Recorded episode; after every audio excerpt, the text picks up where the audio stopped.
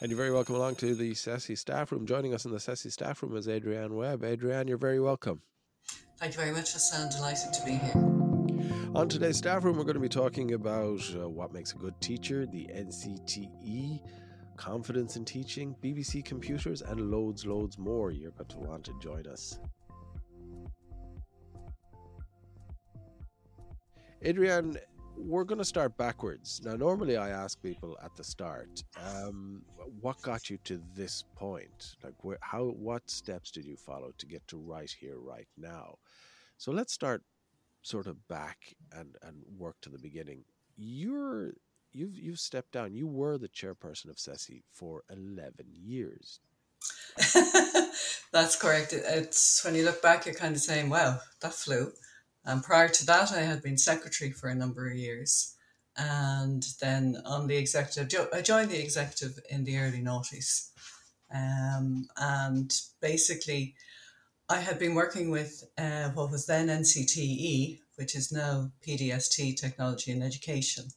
And it was a very exciting time, Hassan. That IT 2000 era was really exciting. There was loads of hope, anticipation, ideas were flying. Uh, people were communicating. The department was behind everything. It was really, really exciting. And I found that when I was in NCTE. And then I went back to school. But I promised myself when I went back to school not to lose contact because one of the things when you're in the school is it can be a bit ivory towerish. You're just so heavy into what you're doing every day with colleagues, with students, keeping everything running, and then your family life aside, that's very hard to keep connected. So I made a very positive decision at that stage to get involved with CESI, where a lot of the people I had met through IT 2000 seemed to hang out, as it were. Now, I would have been aware of CESI prior to that, um, but because I would have been involved, I would have put the first computer in my school in 1984. And my origins for technology were um, punch cards in UCD. So I've been kind of around the houses quite a while. it feels very ancient when you say that. Um, but like that, between working in school, getting the computer along with a colleague Anne Finn at that stage, it occupied fairly much most of my time. And a bit like that, you're trying to sandwich bits and pieces in. So while I was aware of CESI, and I think I attended one conference, I hadn't, I wasn't actively involved. And you're talking about a time which is very, very hard for us to imagine now when analog, for starters, uh, mobile phones were not around really. Everything was on dial up, paper, snail mail, and a very different time when you're kind of the facility to communicate was not easy. Let's put it like that.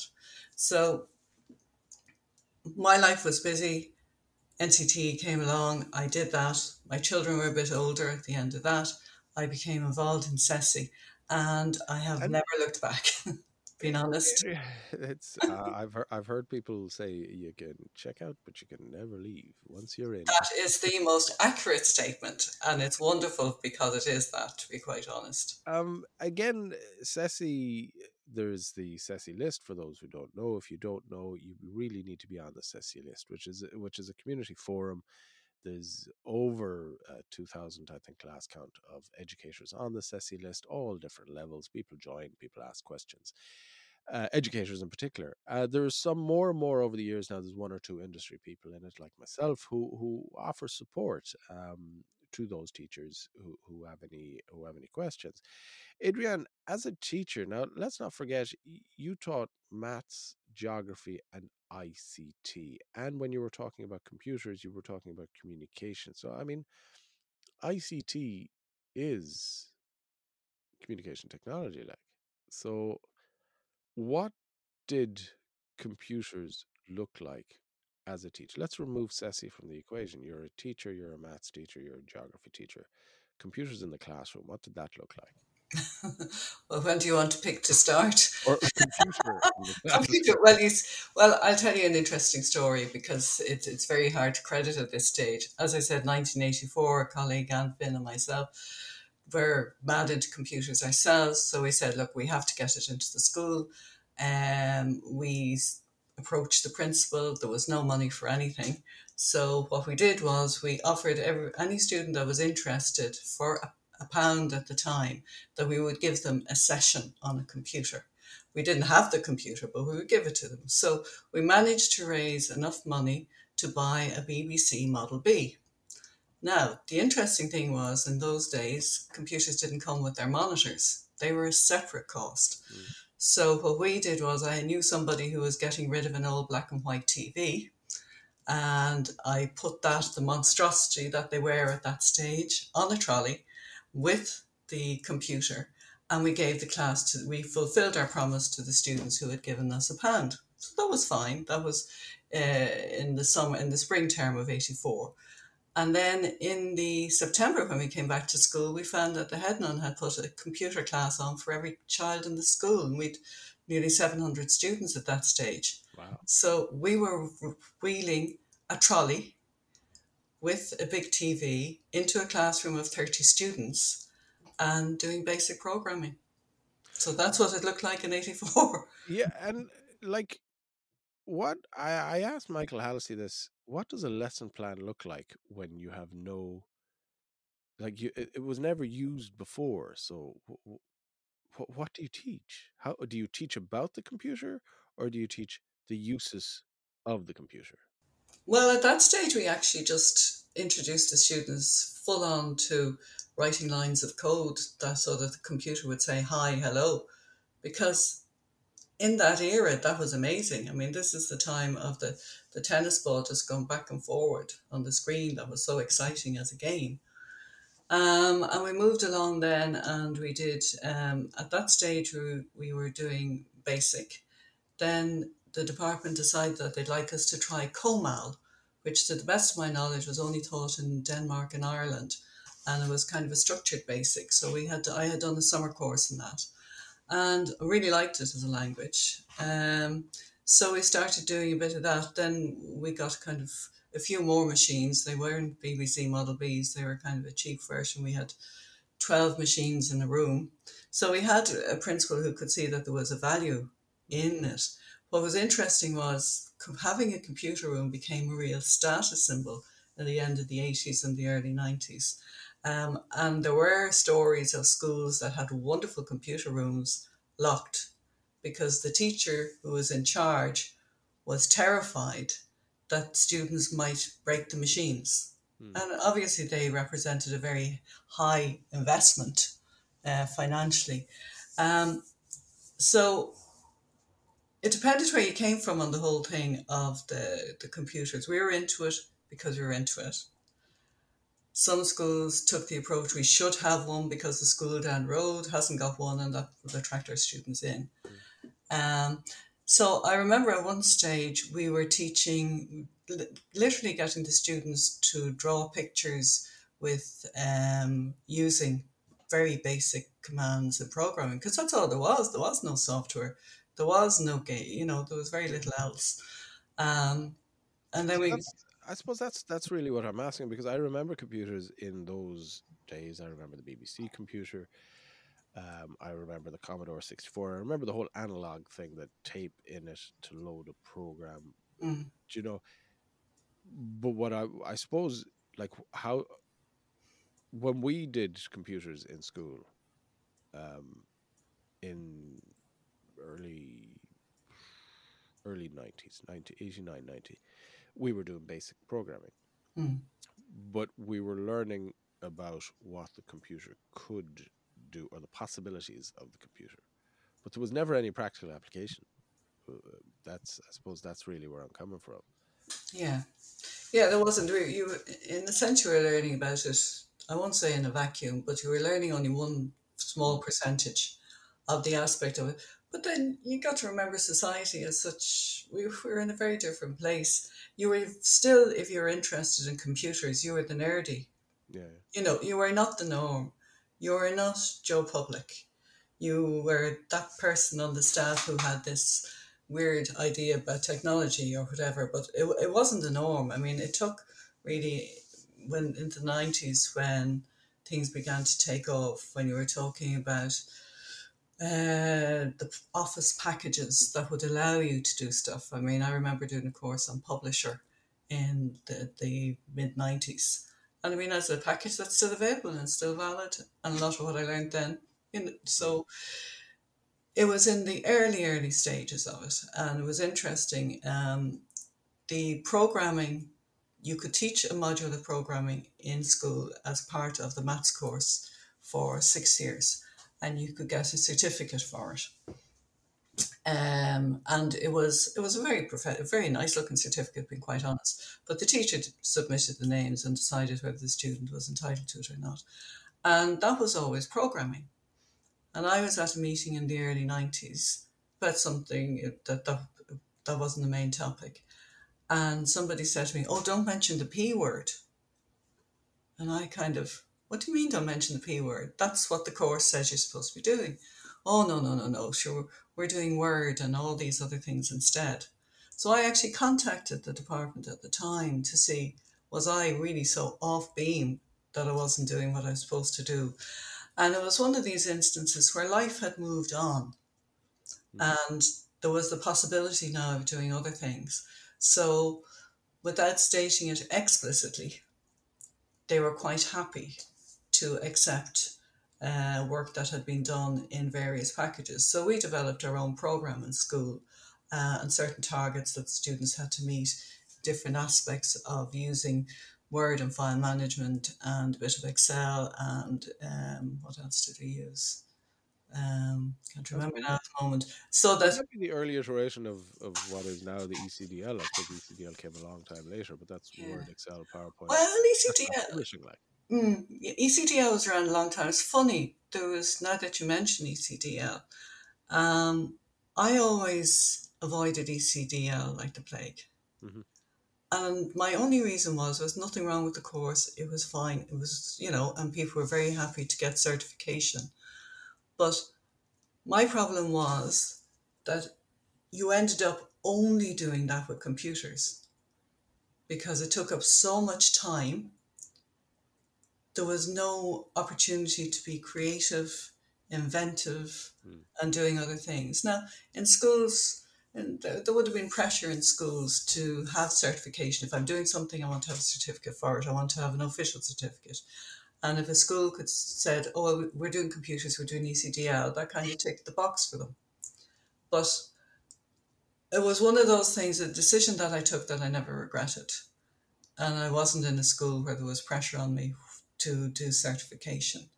Um, but you are right. It's a, it is a similar. It is, but I was free to do whatever I wanted within that. The ECDL to me is what is needed, and it's one of these bizarre things that uh, we we wonder. We ask, how are we going to teach computers in school? Do we teach computer applications? There was desktop publishing being talked about. There's coding being talked about and what ECDL, uh, the solution it provided was it was a package that mm. can be taught and can be taught comfortably, and people felt all right teaching it. Um, but somewhere along the way, uh, the creativity was removed mm. from uh, coding, from teaching computers, and that to me is is, is I suppose that's. that's and I mean, I think no matter which decision you make to go with it or not go with it, in the context, it was the right one for you, and it depends very much on the school. But it was just um, I felt that at the end of the day, children played with keyboards anyway.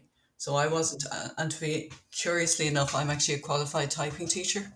Okay. So, so I knew what teaching typing entailed, uh, and it's it's it takes time. It takes time, and I didn't have the time. I had one period a week with classes, um, so if I were going to concentrate on keyboarding, you know, we were going nowhere. Yeah. So I just I cut my cloth basically so that the students would be in a position that for their other subject teachers, they would be able to save something, create something, save it, print it out for that teacher. Like it was as basic as that, so that it became a tool. Their use of the computers became a tool that they could use with teachers who didn't know the first thing about computers. I always try to have that more global view with the whole school because as I said earlier on, once you're into the computers, you're a bit of an anorak or a nerd. And I think in the 90s, people thought that they had the option, they could opt out of technology. Like nobody, I don't think, could ever have envisaged where we are today. No, no. Yeah, see, this is it, and I don't think. I mean, it's there's there again. We're talking about is it? Do you if you don't know how to teach it, how can you teach it? Do you teach the practical applications? It's like somebody saying, "Talk to us about cars." And you go, "What? What do you want to know about cars? How to drive them? What makes them? The fact that they have wheels? Do do we bring in day to day use of cars, practical use of cars? Uh, like, and so you can't just land computers in front of teachers and go, here, teach computers. The teacher lost the time is the last person taken into consideration when plans are in place to introduce technologies across the board. That somehow by osmosis, the teacher becomes the expert. But in most instances, they're the same as everybody else, they're only learning. Um, but my position was always technology is a tool, a very sophisticated tool, very fancy tool that can allow you to do stuff you can't do any other way.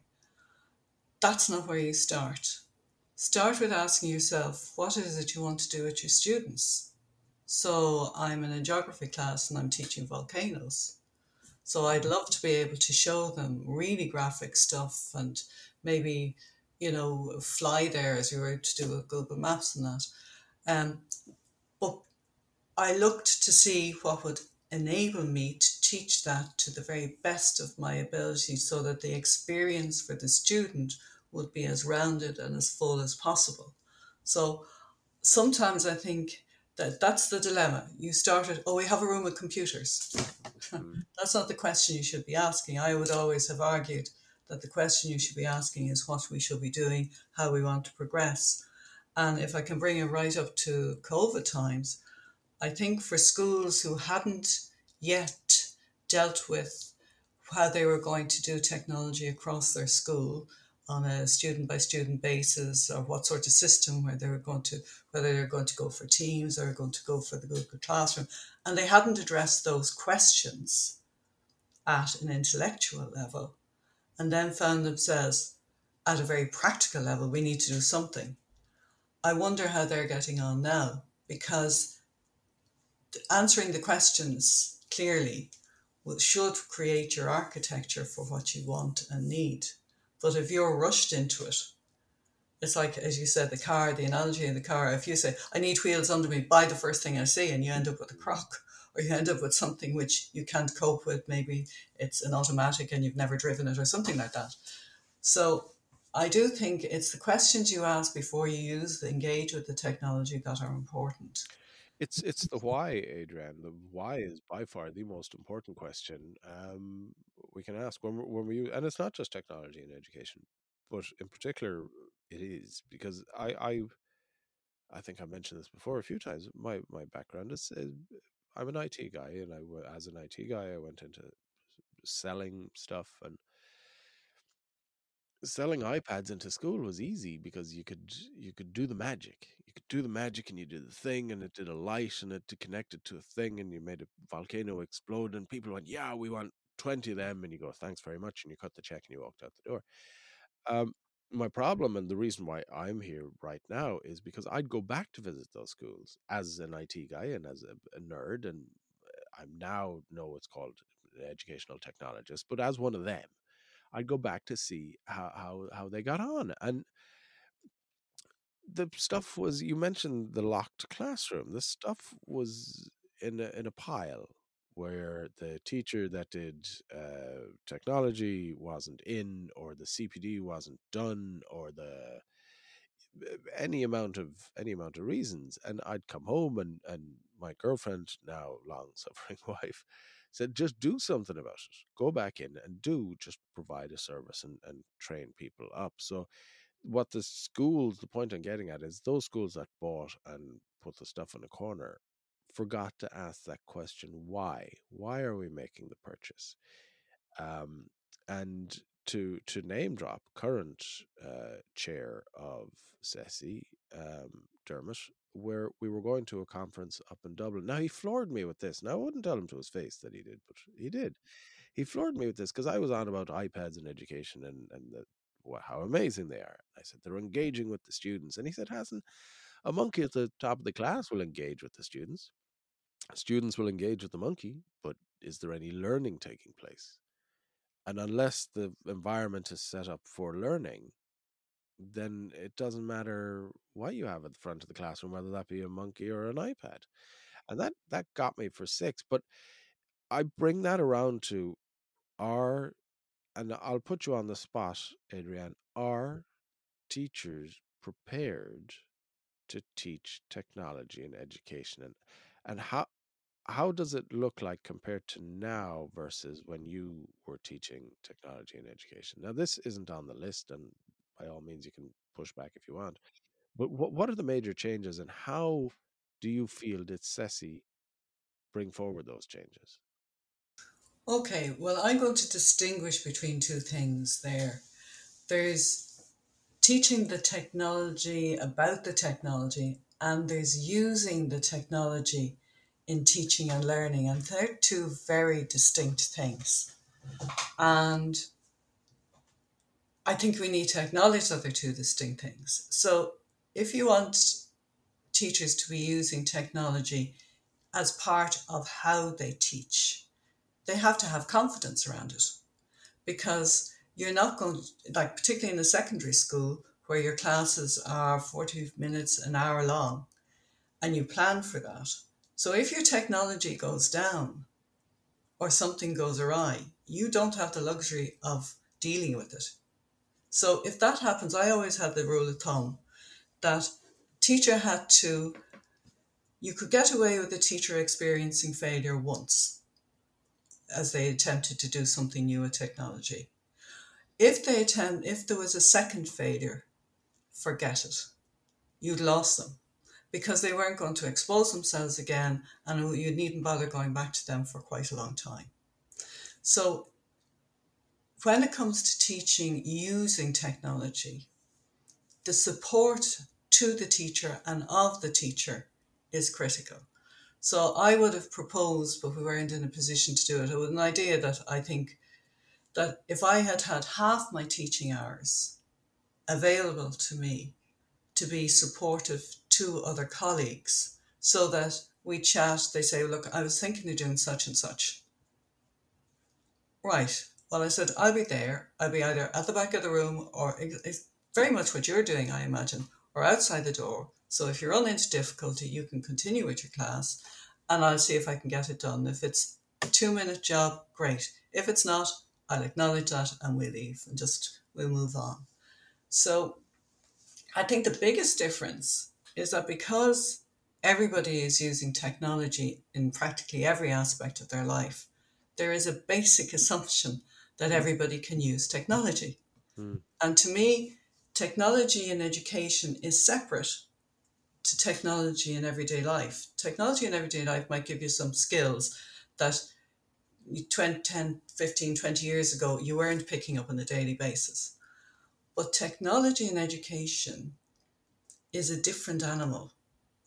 Um, if we're talking about the technology per se, so if you take something like the Leaving Cert Computer Science course, which is the technology per se, but in a very rounded manner, or you take um, supporting teaching and learning through the use of technology within the classroom. So, so I suppose I haven't been in the classroom since 2016, and I'm just uh, uh, so I missed the whole COVID thing. I listened to it, I heard people dealing with it, and all the rest. And I do wonder if those schools who got bounced, for want of a better phrase, mm. into adapting technologies across all the teaching and learning, have they reverted to their pre-COVID stances, or are they kind of mishmashing, but haven't ever dealt with the the questions? Yeah, why? I think teaching is a reflective. Uh, there's a lot of reflection in teaching. You you have to be able to deliver uh, your course material. You have to be able to reflect on yourself. I think I think a lot of the time, and I think again to to quote Michael in the last in the last episode, you, you, he said you have to be able to look back. You have to be able to look back and say, "Oh yeah, I did that well. Okay, that that didn't work." And what we forget sometimes is what didn't work is what affects the change, not what did work. So if you're going along going, "Oh, this is amazing," you change nothing, and you you just keep going. And fair play to you. But if you're a tiny bit critical and go, actually, that didn't work. I'm going to change it. Then your teaching become becomes better. And uh, to back to a point you mentioned about the classroom and the invisible support for teachers, because this is really where I'm coming from. Education is not my uh, background. Educational technology is, and more importantly, the support for teachers and the, the support that teachers require. So in schools, in a lot of the schools that I'm in, I'm invisible. The students don't even see me anymore. Um, so I would I I'm I'm in and out of class, or if a teacher needs to do a thing with a thing, what it could be anything from using a PowerPoint or or whatever. I'll sit there in the back of the class and I'll control the PowerPoint based on their cues. And there you go. They're they're using they're using technology. Now bring that what you said there right forward to what we're talking about now when I interjected what are the reflection look at covid and it's a question that i asked everybody that has been on the staff room so the staff room to me is a learning space the physical and the virtual what we have here is a very learning space to shoulder to shoulder learning you're asking you're asking your colleagues but that same teacher that I, and i'm thinking of one in particular that same teacher that got me in to use will you come in Has, will you come in and do the powerpoint for me um, and I said, that that's absolutely fine. Fast forward, she was setting up virtual classrooms. Um, but my, my thing is, when you when you say, ah, how are you getting on with that? Ah, I still don't know what I'm doing. Like you were you were setting up virtual classrooms for God's sake. You do know what you're doing. You're doing it really well. But there, there's still that, oh, oh, I'm I'm not sure. Um, and I, I, I think teachers need to realize, need to understand that they've come a long way and COVID has pushed you uh, forward. So, again, the important question is do you go, oh my God, thank God COVID is over, let's go back? Or do you pick up and go, well, do you know what? We say it with hushed tone, but COVID might have been a good thing from the learning aspect, from the learning point of view, and from maybe inclusivity, and we can uh, like what's what's your stance on that? Do you think? Do you feel? And this is a, a, a as a personal thing. Do you feel that we're going to go back to pre-COVID, or do you feel that we're going to move forward? and go, we, we have new skills. Let, let's run with that. Well, I'd certainly be hopeful that people move forward. There might be some old habits that they'll, they'll hanker back for. Um, I think one of the issues, though, is that technology is very good at administrative side of stuff. So you can keep all your class stuff, you can keep all your notes, you can keep all your records, you can keep everything. But I don't want the imaginative to be lost because that's what CESI always was for me. Mm-hmm. I I always met people, without exception, who had great creativity and imagination, who are out there pushing the boundaries of the technology in how it could enhance teaching and learning. And that's going right back to the beginning, because I really feel that that phrase, standing on the shoulder of giants, is very applicable to CESI because each group of people that have gone through, that have been part of it, have been amazing in, in their context and their milieu, um, in what they've done and what they've achieved, looking far beyond what the rest of us would have been thinking about at the time. I mean, I, I remember meeting the Frog blog, which was uh, where the um, the guy who had designed it just did the dissection of the frog, and for I thought it was just amazing. You know, it was great, fantastic thing to be able to do because I think I saw that in the early noughties. Um, so the fear for me would be, I suppose, that particularly for schools that were bounced, that the administrative side of it would be the attraction. Okay. Um, and a good You've used that term before, the yeah. school that was bounced. Expand on that for me, really.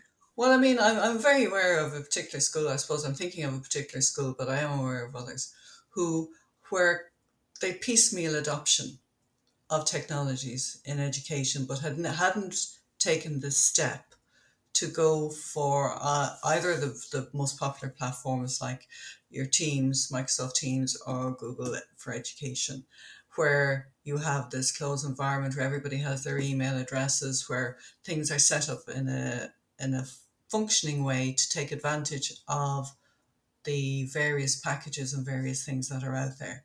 So if you hadn't done that, so you're a school that hasn't done that, you kind of have all the kids use their own email addresses and you know it's all very loose. Mm.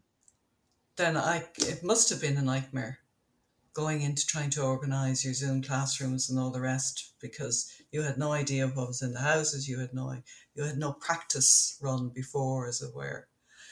Um, so again, you're down to somebody who is a champion of technologies in school.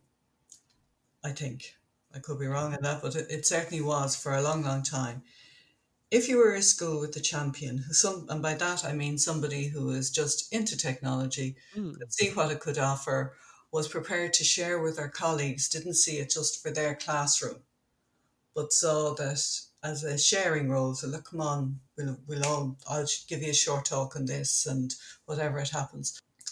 Who's driving technology then? If you don't have a champion, who's driving it? Or is it so ubiquitous now that it just happens. I'm not so sure.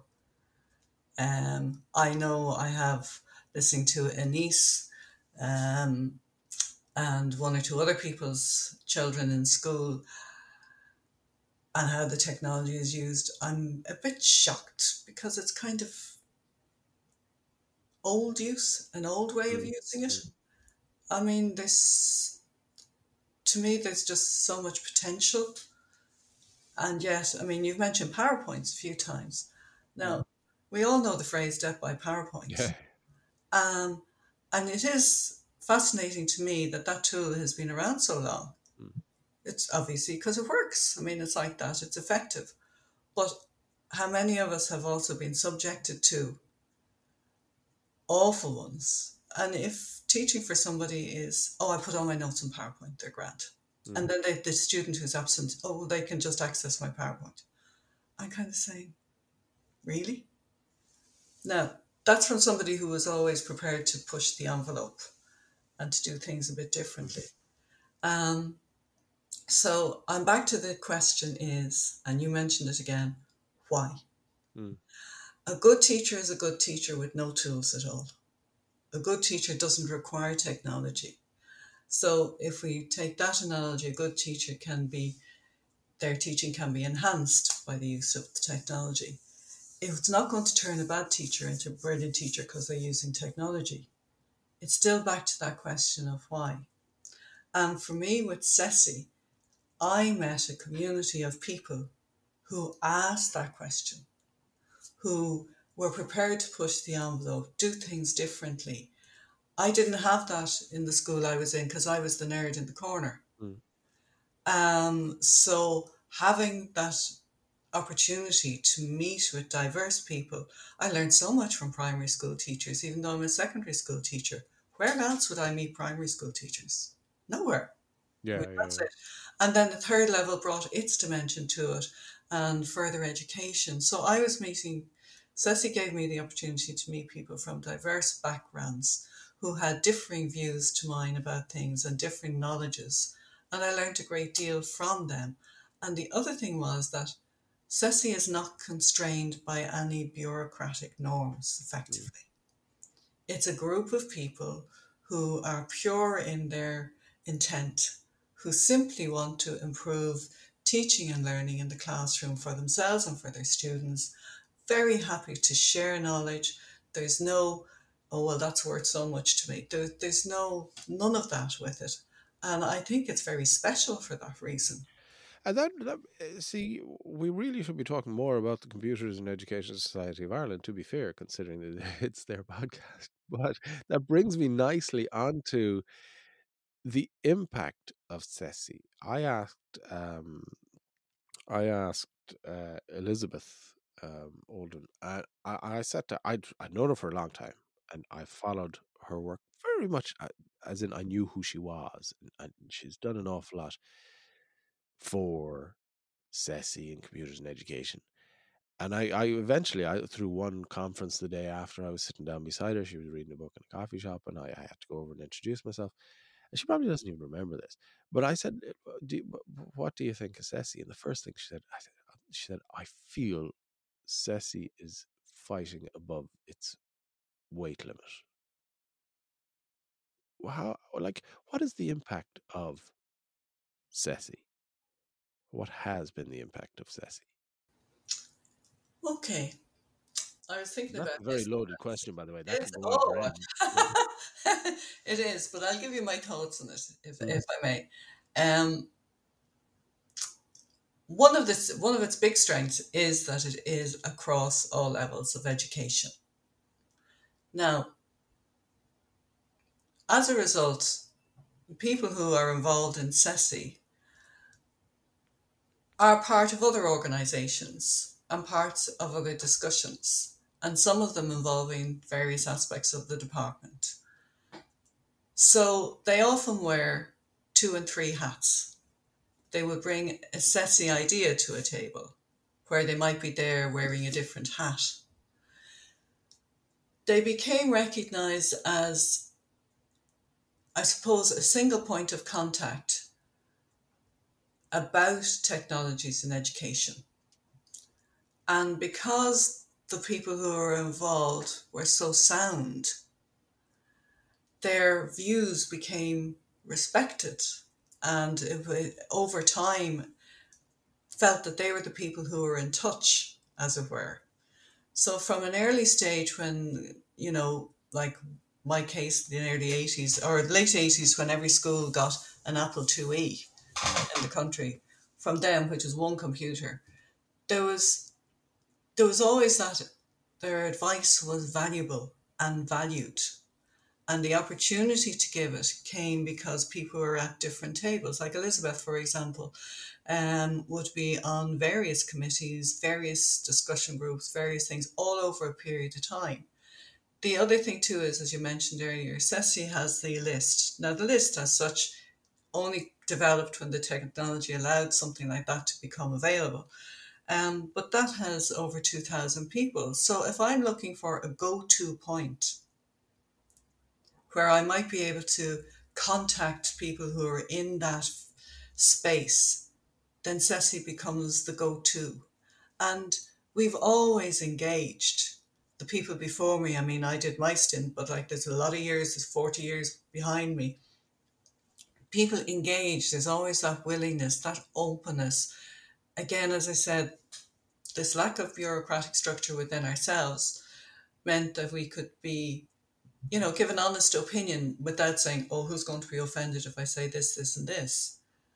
And there's a great freedom that isn't within other organizations who possibly wish they had it, you know, state run things, but we can say our, what we think. Mm. you know, other people have other restraints and constraints on them. Um, and I think when when you see the work that was done on the Leaving Cert Computer Science and all the people who were involved in that, including CESI, and subsequent to it, that CESI was invited to work in partnership with PDST to support the rollout of the Leaving Cert Computer Science. You only get asked to do those things if your information, your knowledge, and your people are valued. And that only comes over time. So I would say, going back to the phrase standing on the shoulders of giants, that the caliber of people who have been involved in CESI from the get go has been phenomenal. And that's across the board. People who have been on the executive, people who are never on the executive but who are involved. And if you take IT 2000 as an example, when we had the ICT coordinators in the various education centres, well, we had some of them on the executive because we never put up barriers to membership of CESI or membership of the executive. All you needed was a passion about technology and education and its possibilities. And because of that, you, you had, again, as I mentioned before, these diverse people, but who sat at all sorts of tables Hmm. and could mention CESI you might know of this organization and they're very focused on and you know and a lot of the time conversations happen about education with very few of the classroom teachers at them I by nature of the fact that it's nine to five and you're doing your work so you can't be everywhere you know I don't know if that answers your question, but it does. It uh, no, it, it definitely does. Um, for an organization, and I I have to be outside looking in and inside looking out because when you're inside, you think, oh, this we're doing this and we're doing that and we're affecting change here and we're affecting change there, and then you sit down somewhere and you go, to to another teacher. Have you heard of um, Computers and Education Society of Ireland? And they go, who? Who? Yeah. What? Who? Or or or or and the the same uh, bunch or the same group of people, you might say, sure, would you not learn about that in an education center? Would you not approach an education center? oh, do they do that? Can we do that? And you're kind of going, we're, we're, there's something amiss in the communication there between there's just something amiss. I feel, well, I can't put my finger on it. Okay, well, I my only answer to that because obviously you go places people don't know CESI, they don't know what it's mm. all about, um, and all the rest. But NCTE suffered from the same thing, okay. and it was a national organisation with a massive budget, and you would have thought, and I found it absolutely amazing. You would go into schools and you talk about the NCTE and they'd be saying who and we constantly got confused with the nct yeah. and that is no joke and the phone numbers are only out by one digit oh no so yeah so I'd never sweated that really okay. because i felt yeah okay so you think more people should know about us yeah accept that um, but it's about affecting change in schools and in thinking. So if somebody from your school happens to be involved, the chances are they're going to learn something that they share with colleague, a, even a single colleague. Mm. So that's dissemination. So as long as the cohort of people, I mean, there's the lifers like myself and a good number of others, including yourself as well. Yeah. And then there's the people who pass through for a period of time and go on. And it doesn't mean that fantastic work isn't being done by people who are never heard of CESI in their life. But what CESI does is it acts or tries to act as a central point through which information can be passed on. I mean, I'd see the list very much as somewhere where information is passed on or topics are raised or a question is asked, maybe somebody asks a question, simple question, and they never visit the list again. But for that moment in time, that list was paramount. The 24 hour nature of it, I think, is brilliant. Um, like as well, a lot of teachers are parents, they're coming home to family, they're coming home yeah. to everything. I know I never sat down until 10 o'clock at night to do my school stuff. So the fact that the list was there and it operated 24 7 for me was just brilliant once the internet became solid, once, yeah. and I know it's not, it's still parts of the country, it isn't as it should be, but once it beca- became a lot more reliable, the list became more effective in that sense because you knew you get an answer fairly quickly. I mean, the reply rates are very, very good on it and they stand up very well. Um, and we're not the only pebble on the beach. But the fact that we have a national focus and we have the across all educational sectors um, is a strength, is a big strength. And I've always like I would have moved the conference out of Dublin. Okay. Um, and started that three year cycle of different locations because you know, it's okay. A lot of us are in Dublin, but then Dublin has a population over over a million. So you could like, you know, there's there's things that happen. But and I mean, you are interviewing me now from Mayo. Mm. I mean, I think that facility is amazing, but I do think um, that the local is important and the meeting people is important. And that's going to bring me on to something that I actually did want to mention, which was do you remember the project we had with the community of practice and the facilitators Yeah. guide? Okay. Well, unfortunately, COVID did us no favors in that because we were just about to launch nationally with that facilitators guide.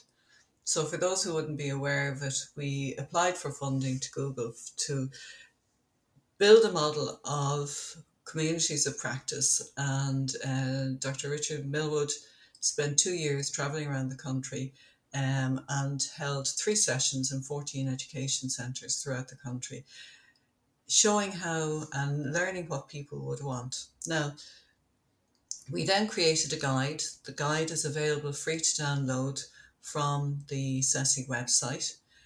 It can be used for any subject. We did it with technology in mind.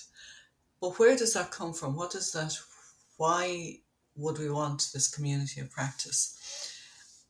The, the idea behind it was very much that yes, technology is great, virtual is wonderful, but you can't beat meeting somebody face to face. Of course.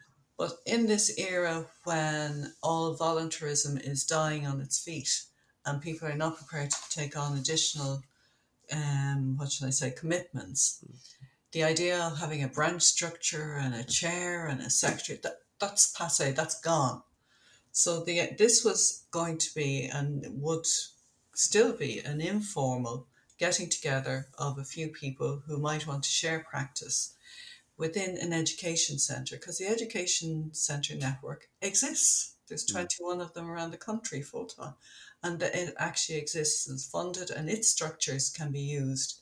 So I I felt at the time that it was a good opportunity for a marrying at some level of the education centres and communities of practice that would have a CESI label on it. Um, and we were getting there, and I, we were in discussion with the um, I can't remember what's their title now. the, they ATECI, I think they're called now, the Association of Teaching Education Centres of Ireland.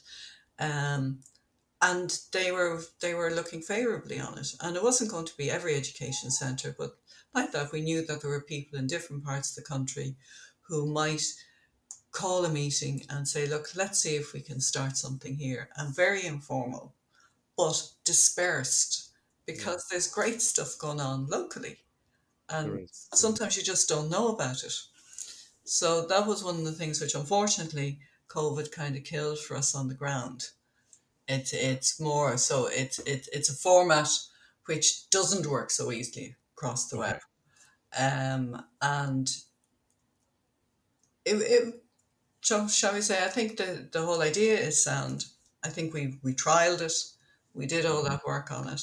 Um but I would go back to the whole idea that um, the internet facilitates the overcoming of geographical distance is fantastic. I mean, just look at our conference during COVID. We had our conference, we had an online conference, there's like two of them, and we had attendances, and people could then blend it with their lifestyle Mm. Mm. you know and i think there's it's a combination though i think you have to be prepared to try new things and see if they You work do, you and do, acknowledge if they don't I, I look, I, I thought that I thought the conferences worked well online. Um, I was doing ironing and in a chat room with with with somebody I, I met people through the online conference that I wouldn't have been able, I wouldn't have met otherwise. Hmm. Um, that I haven't met before, and I haven't met since. yeah Um, but yet there I was doing ironing or the child painting the wall or doing whatever. Do you know? And the online enabled yes Yeah. but all of that skill set is going to be gone. Like it's, it's we're pushing that aside, whereas we should be embracing that more. And I'm not saying that as a conference we should be more online. I think as a user, it's not the conference thing because CESI will do whatever it takes uh, to to be inclusive. But the user now, our brain set is there's no more COVID. Sure, I'll travel to it, and if I can't travel to it, then I won't attend. do you think Yes. Yeah, very much so. Um, whereas there was a third option with COVID because if I can't travel to it, COVID said I can't travel to it, but I still want to attend. So we just clicked the button and attended. Whereas now the click the button and attended, that's it's not there. I'm not going to bother going because I can't because life is in the way or there's a child paint on the wall or whatever. Um, I, I think it's we're in a we're not we're not embracing. Uh, this is as a user, of course. Um, so look at uh, I could talk to you again. I love the guests in the staff room. I could talk to you forever and ever and ever. I have so many questions, but there's one, the important one. So, what has been the biggest missed opportunity in technology and education in Ireland over the past couple of years?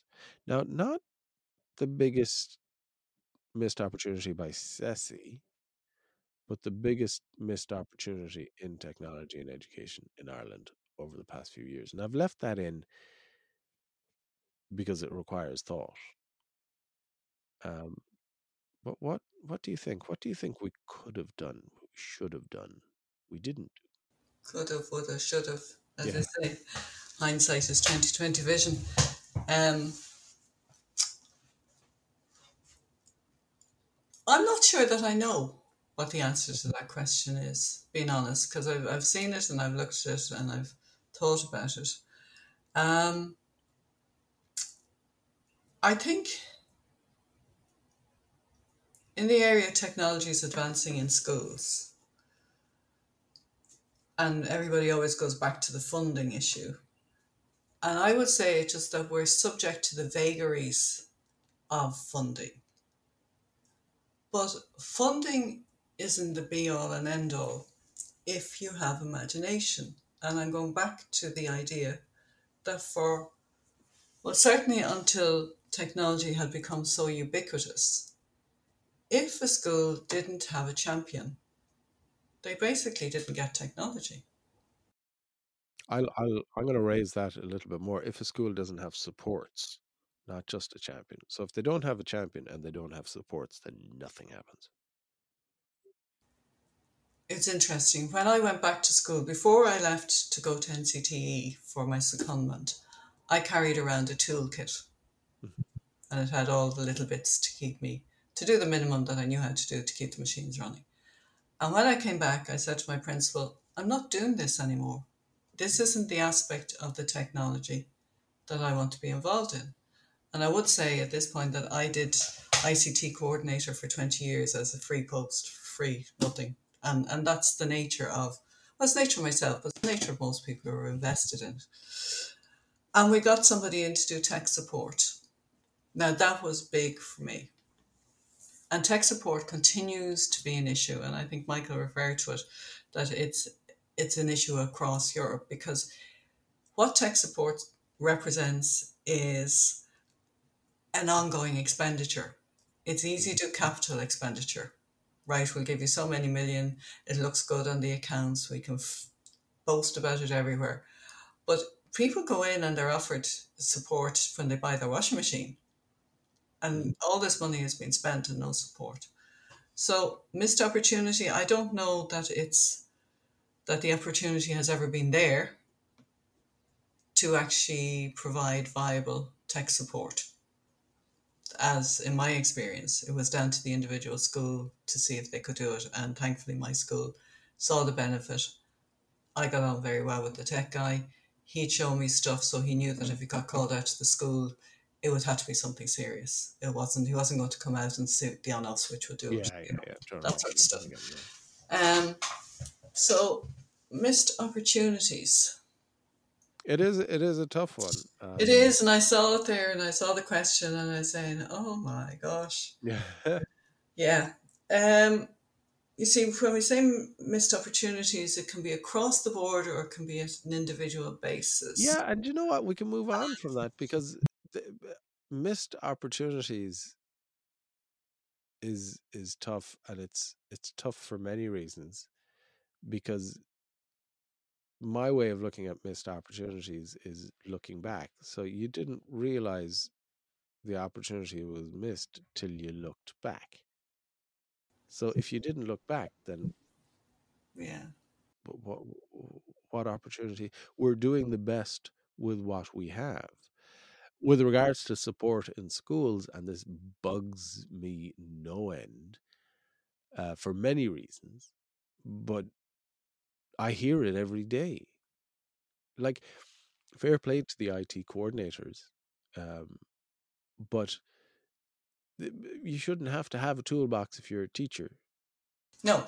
And the other thing too is it shouldn't be part of your brief. No, Um, I mean, as I said, I used to stay back after school, and in the very, very early days, I had one brother-in-law who was a hardware guy. I had another brother-in-law who was a software guy, and I'd bring the computers home under my arm to them from school to get them to have a look at it. You know, um, but but it's it's it's it's very irritating. I remember being on a. Remember that excited that oh yeah, yeah, yeah. and I remember being on a panel one time at that, and um, I mentioned this whole thing about support, tech support, and the person, another person on the panel, kind of looked at me strangely, and I said, "Well, when you're doing your work during the day and your computer goes down, what do you do?" Oh, I phone tech support and they hmm. come. Okay, well, we don't have that. We don't have anything like it. So I had a list of faults, a list up in the staff room. People would write up whatever problems that they had had. And then at the end of the day, I'd go and look at them. You know, but that was additional to my job at no pay. yeah. So, okay, if lunatics like me, I never, I never minded doing it. Loved doing it. Always loved it. But you can't run a system like that.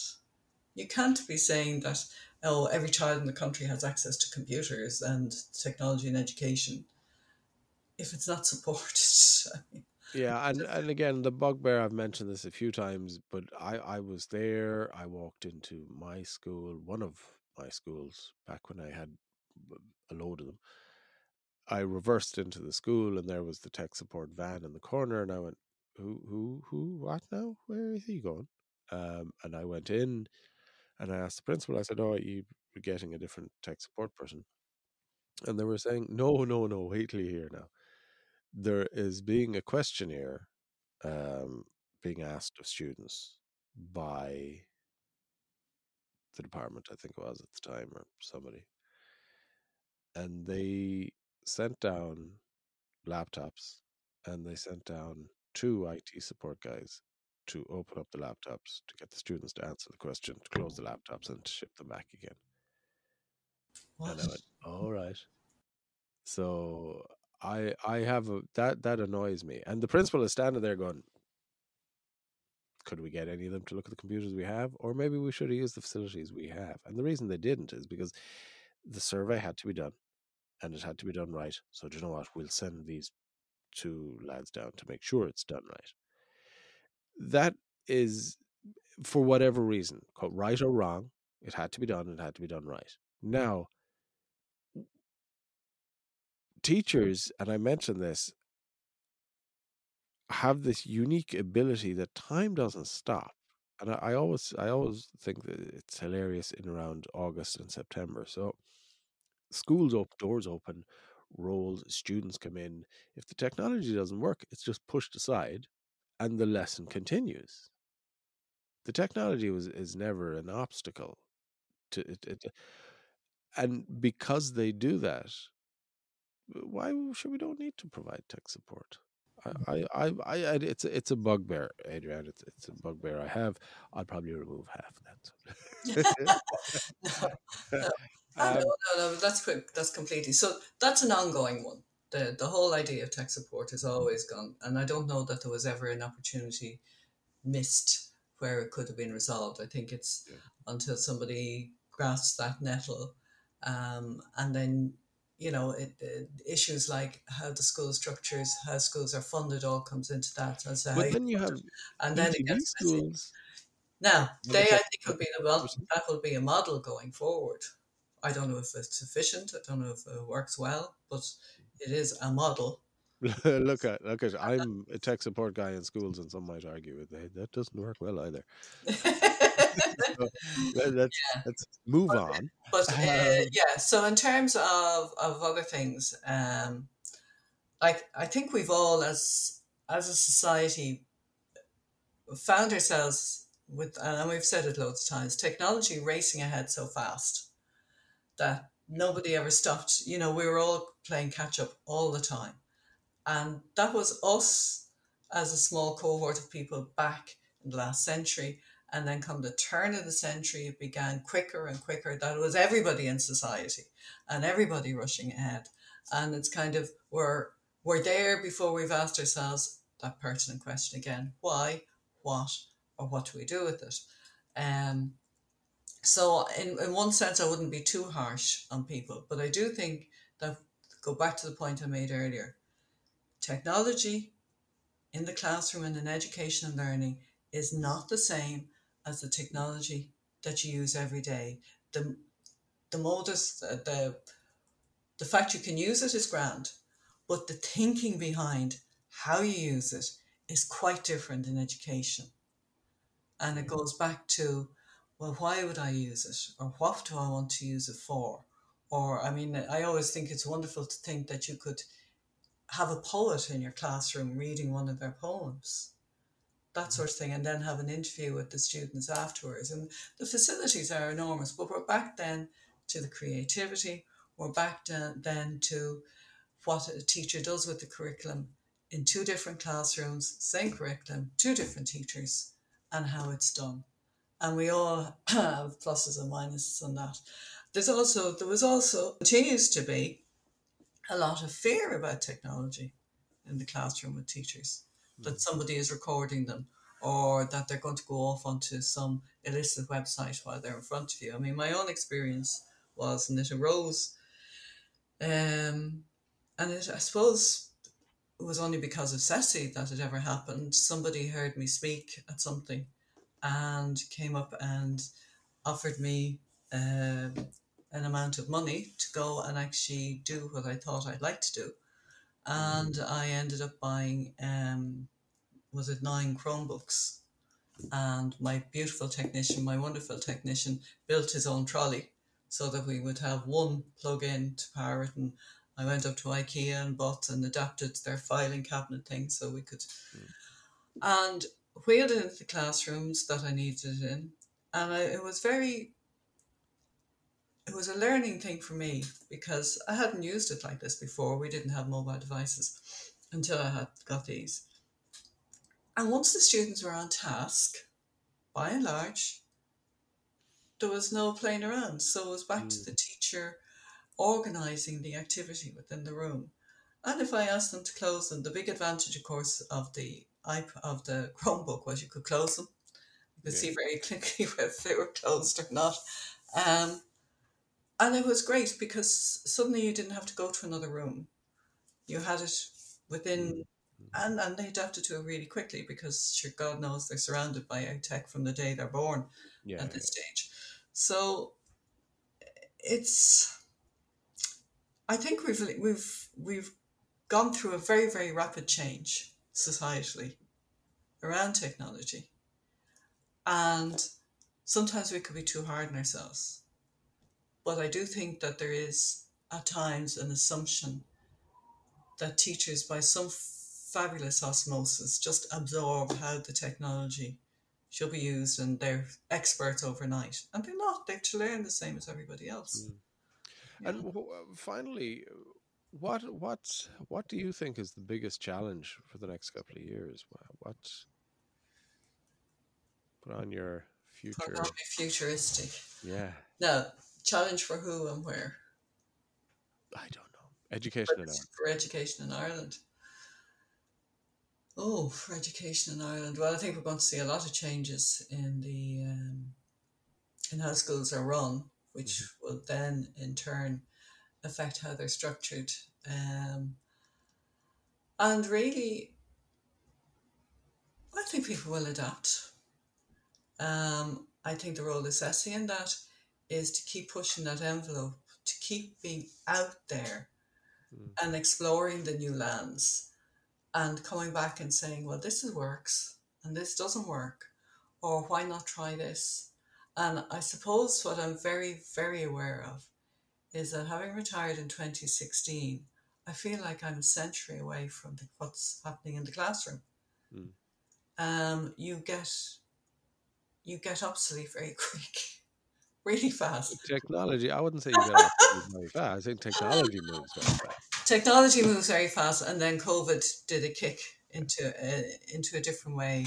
So I'm now my experiences are all pre-COVID and pre that. So in that sense, I'm I would be out of touch. I have to be honest with what the, is going on eh, as a teacher would, at school. But I think the virtual the virtual um, the virtual space is key. Um, how it is key, I don't know, but I think it is key. And like with Kate, um, Kate Malloy, we, we spoke about inclusivity and providing this to everybody and provide learning to everybody.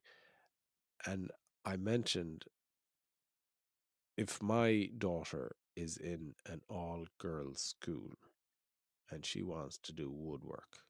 Now, again, this is, I'm looking into the future that, but using now circumstance.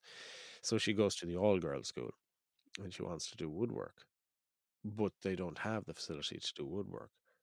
That shouldn't be an obstacle because she should be able to either do it online, but be able to go to the boys' school to use the facilities there. Do you know, like, we're not using the technology the way we could, the virtual space.